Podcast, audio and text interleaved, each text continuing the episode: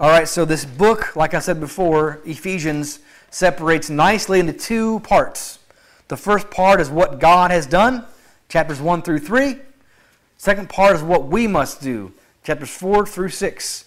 Uniquely in this book, Paul doesn't begin to give any instruction until chapter 4, which is kind of a neat model because it shows us that it's important that our actions are based on knowledge. The things we do in our life are based on the ways we think, the things that we know, and in terms of our Christian life and our Christian living, the battle begins in the mind as far as what we believe, how we view things, how we view the world, and that affects how we act. So you don't want to, as a Christian, just jump right into here's what you need to do. You have to have this foundation laid of what God has done for you. So last week in chapter 3, we had this kind of parenthetical section. In verse 1, Paul said, For this reason, I, Paul, a prisoner of Christ Jesus for you Gentiles.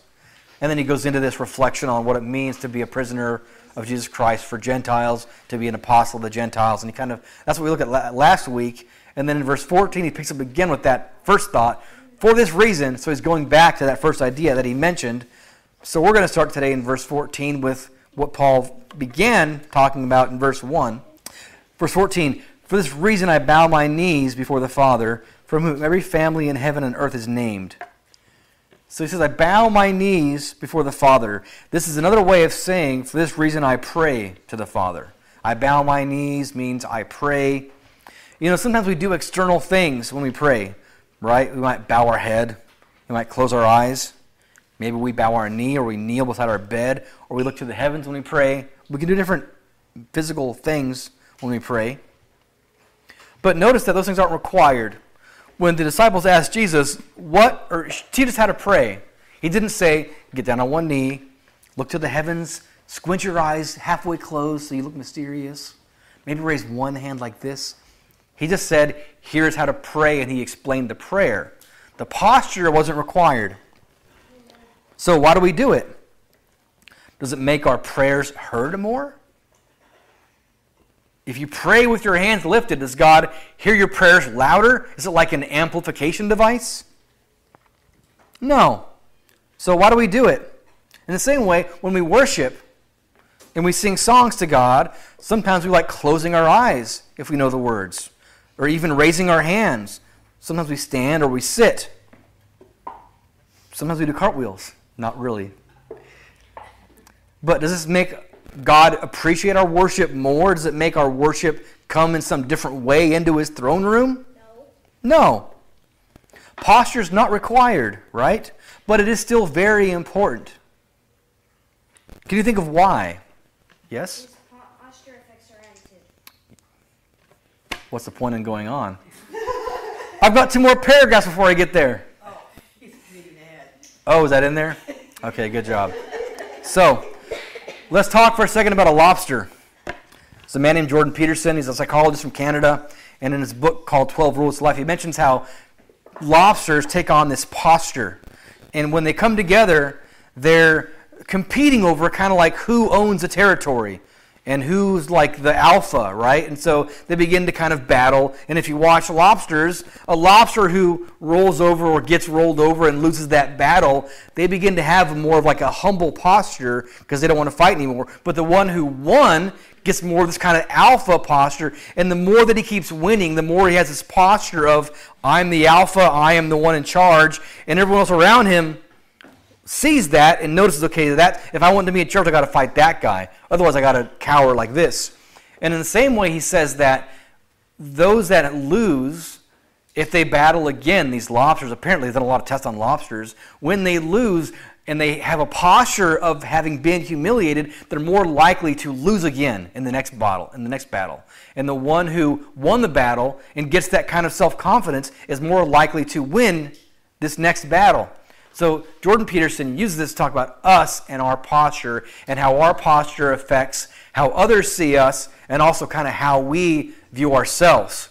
And I started thinking about this a couple years ago. I told Lindsay back when I was applying at a job in like 2011, I was applying for my first senior position. It was no longer like web developer, it was senior software engineer. And I thought about like if I walk into the interview kind of like this, And I, I wondered, are they going to see me as like a leadership material candidate if I'm coming in like this? Hey, nice to meet you. It's very, very good to meet you. And so instead, I intentionally walked in like this, not like, not like crazy, but just upright. I wanted to seem self confident. I wanted to seem like I knew what I was doing. You can trust me. I'm a leader. And it was a posture thing. And it worked. I got the job. I mean, maybe I could have gotten it anyway like that. But the point is, posture does help, right? It helps how people view you.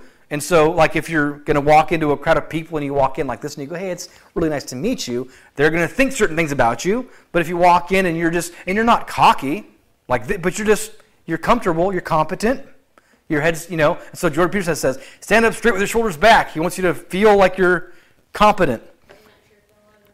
But the same is true when we pray, right? If we pray like this, or like Giacomo, if we worship like this, Mom, Dad, Mom. no, it's okay. But so let me ask you a question.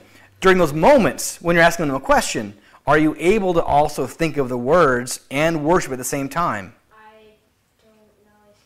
Maybe not. Right. Now, let's say that I'm not doing that, but I'm also sitting down, and during worship, I'm drawing a picture of a funny character from some video game or whatever.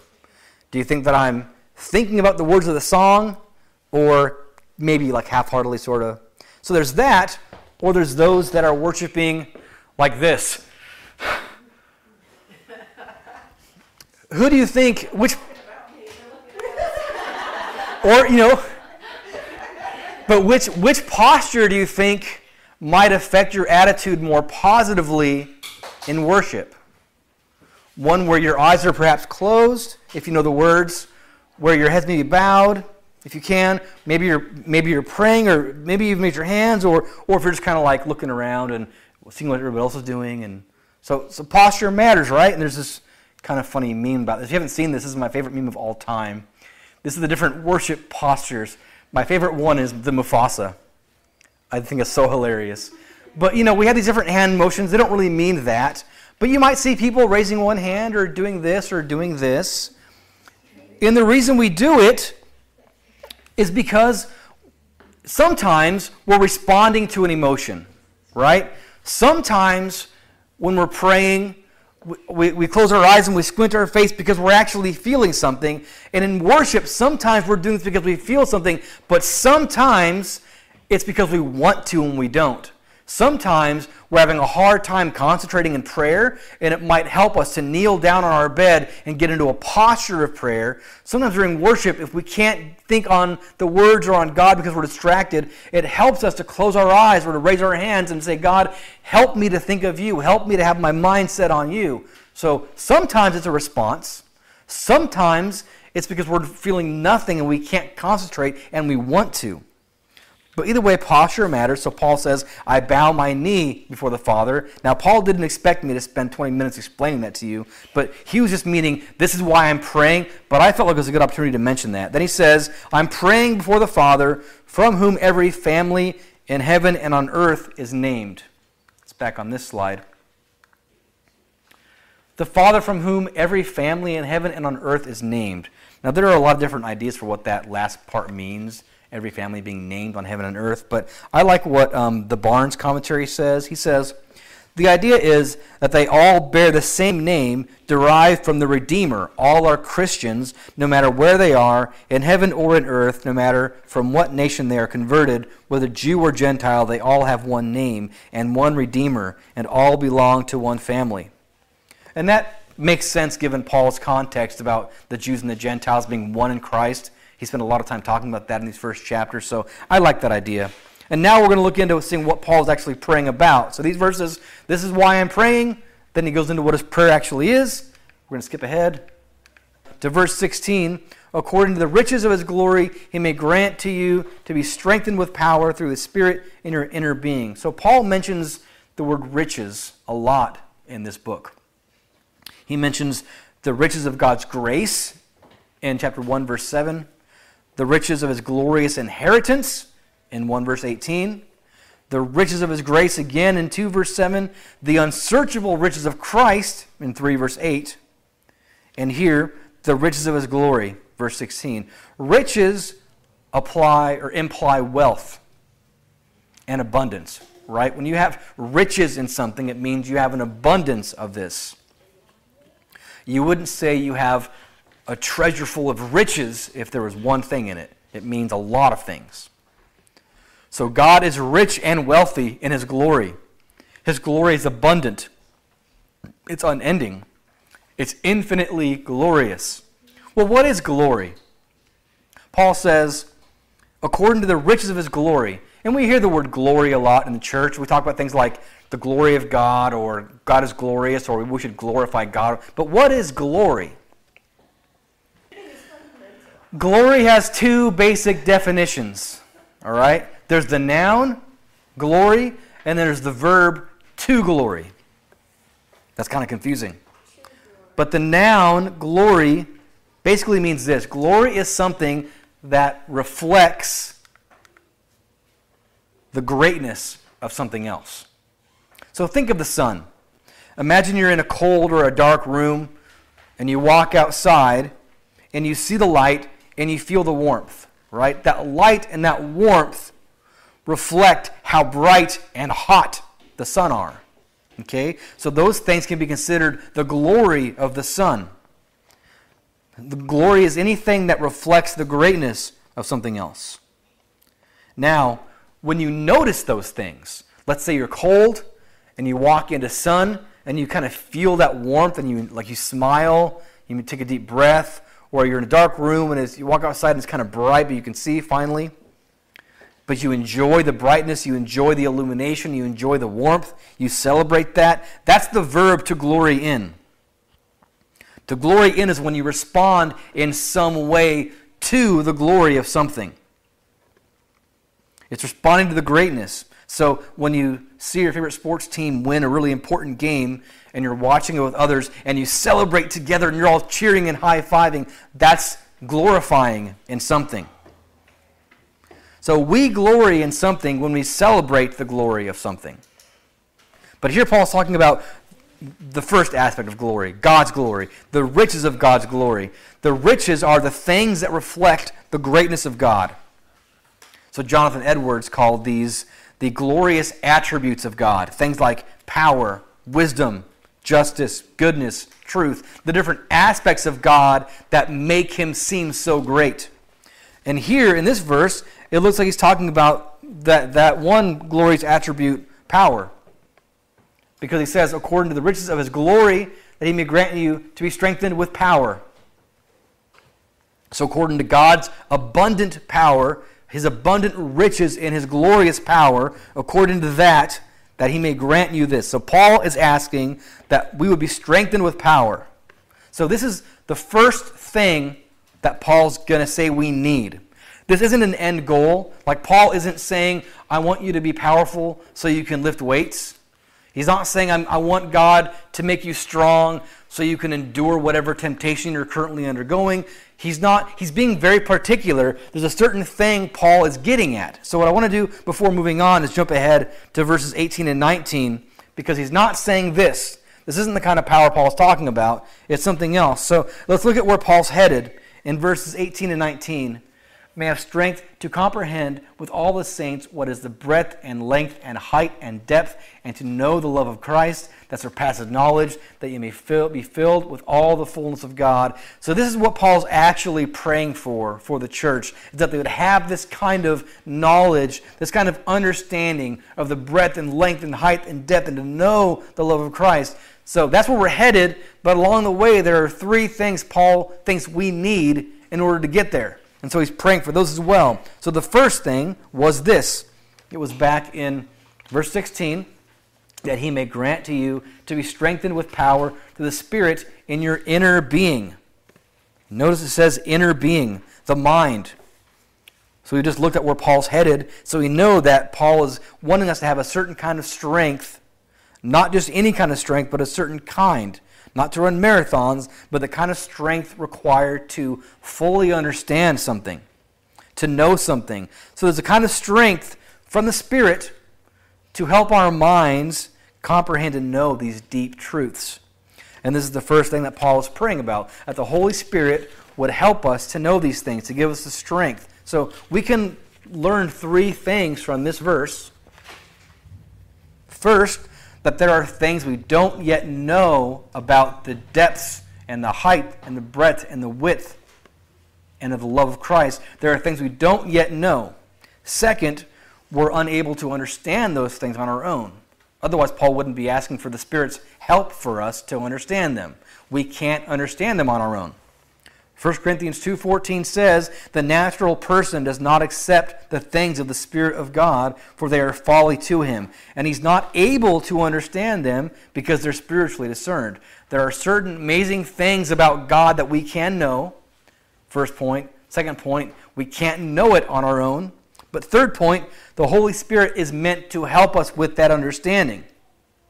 And this is what Paul's praying for. This is the first thing we need if we're going to get there the Holy Spirit's help to give us strength to comprehend these things. Second thing, verse 17. So that Christ may dwell in your hearts through faith, that you, being rooted and grounded in love. So the second thing is that Christ may dwell in your hearts through faith. Now, you might think this is a given, right? If you believe in Jesus, he lives in your heart. So, why is Paul praying for this if he's praying about believers, isn't Christ already in their hearts in this way? Not necessarily. You might know the, the letter that Jesus wrote through John to the church of Laodicea in Revelations 3, where he says, um, The church is neither hot nor cold, they're lukewarm. You know that, that church, Revelations 3? He says in 3 verse 20, I stand at the door and knock. If anyone hears my voice and opens the door, I will come into him and eat with him and he with me. And that letter is written to a church with Christians, many of whom had gotten lukewarm. They had lost their passion, perhaps, had become more of a, a traditional thing. They were saved, but they weren't in an intimate relationship with Christ. They weren't dining with Him spiritually. He was standing at their heart, door of their heart, knocking, and, and they weren't opening up. And that was written to Christians. And so Paul is praying for this church specifically. You know, don't be like that. Have an intimate relationship with Christ. So Jesus is standing at the door, knocking. And he wants to have an intimate relationship with us. And this is the second thing we need if we're going to understand these deeper truths about the height and the depth and the width and the breadth and the love of Christ and all that. We need to have strength from the Holy Spirit to do so, but we also need to have an intimate relationship with Christ. We can't be lukewarm Christians. A lukewarm Christian's not going to understand these things. They're not going to get to that level. The third thing we need to be rooted and grounded in love. So, what is the difference between being rooted and being grounded? Well, I'm thinking in terms of a tree, and this makes a lot of sense to me. A tree's roots go into the ground and they dig deep, then they spread wide, and the, the, the, the deeper the roots, the wider the roots, the stronger the tree, right? So you're rooted in love, but then you're grounded, and grounded to me refers to what is then built on top of that. And the stronger the roots, the stronger you can build, the higher, the wider you can be. You can see trees that have these crazy long branches, and you can't imagine how are they possibly way out here. It's because these roots are so strong. And so he's saying both of these things are love. You've got to be rooted in love and also grounded in love.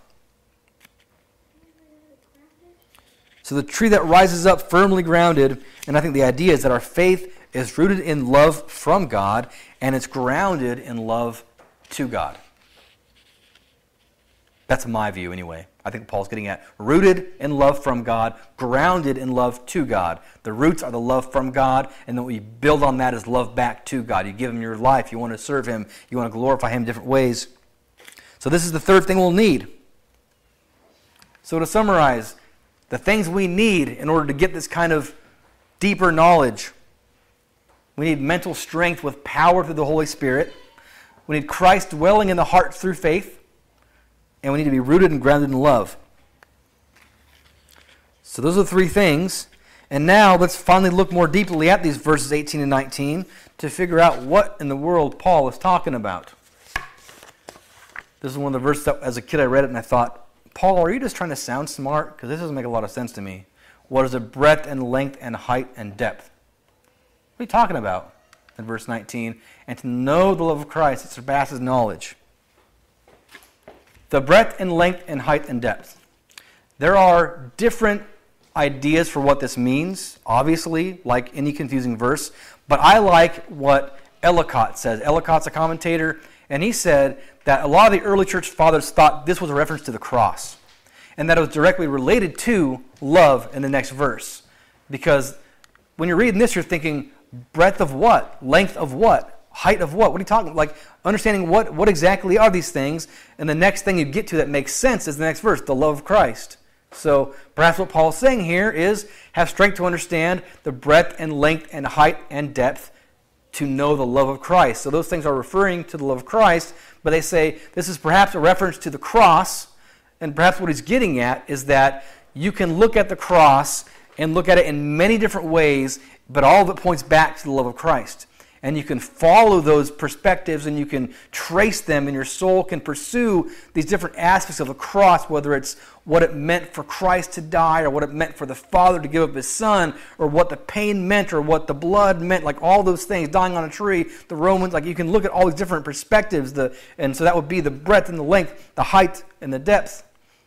So the different directions of the cross, all pointing to the love of Christ. So it seems to be that what Paul is saying here is these three things you need in order to fully understand all the different ways you can look at the deep, rich, vast love of Christ that surpasses all knowledge, and that you may be filled with all the fullness of God.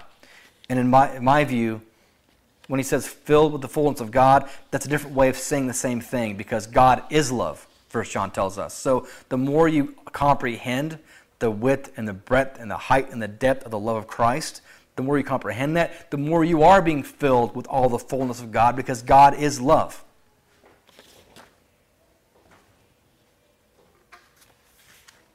So that's what Paul wants for us, for this church, is to fully understand these things. And then we get to verse 20. Now to him who is able, uh, able to do far more abundantly than all we ask and think, according to the power at work within us. So, verse 20 is clear. We know this. God's able to do more than we you know, ask or think. We know this. But it's a good reminder that God's able to do more than we ask or think because it means we can trust Him when things don't make sense. We can trust Him when hard things happen. And when you don't know how to pray because you don't have a solution, like what if there's a problem in your life you're not even sure how to pray because you're not even sure how, like, how to solve this problem. And so you don't even know how to pray. It's good to know that God, even in those situations, can do more than we can ask or think. He's able. We can trust Him. Then in verse 21, to Him be glory in the church and in Christ Jesus throughout all generations, forever and ever. Amen. Let me just say here this is Paul's prayer, not just for the churches at his time, but for our church, because he says, throughout all generations. So this is a prayer for us today. God wants God, I'm sorry, Paul wants God to be glorified in our church today. More than anything else. And it's not an accident that Paul began this prayer by saying, according to the riches of God's glory, and then he ends it by saying, to him be the glory. Because that's what glory does.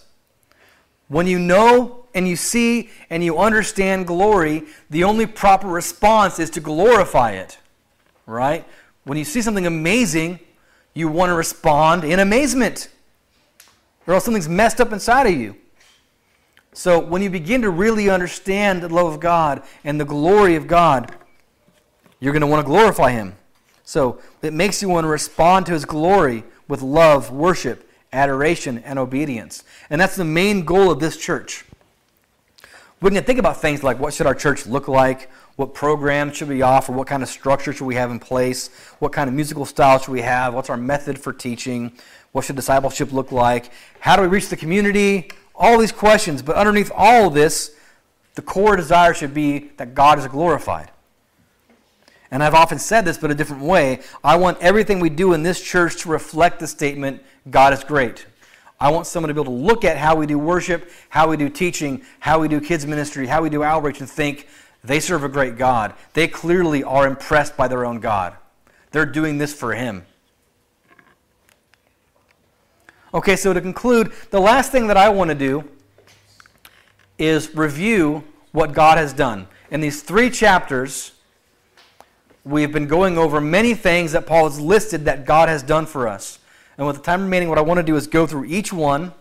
And this is what we're going to do right before communion. So this is a good time because communion is a time to reflect on what God has done for us. And we take the bread together, we take the wine and the juice together, we partake in it, we're remembering what Christ did on the cross for our salvation. But all that that means for us too in terms of our salvation and our eternity and our inheritance and our family in Christ. So as we go over these things, reflect on them and if you want to write some of them down in your notes, any of them that speak to you specifically, these are things we've seen in these chapters that God has done. And as soon as I end, I'll pray, and you'll play some piano, and we'll do some communion.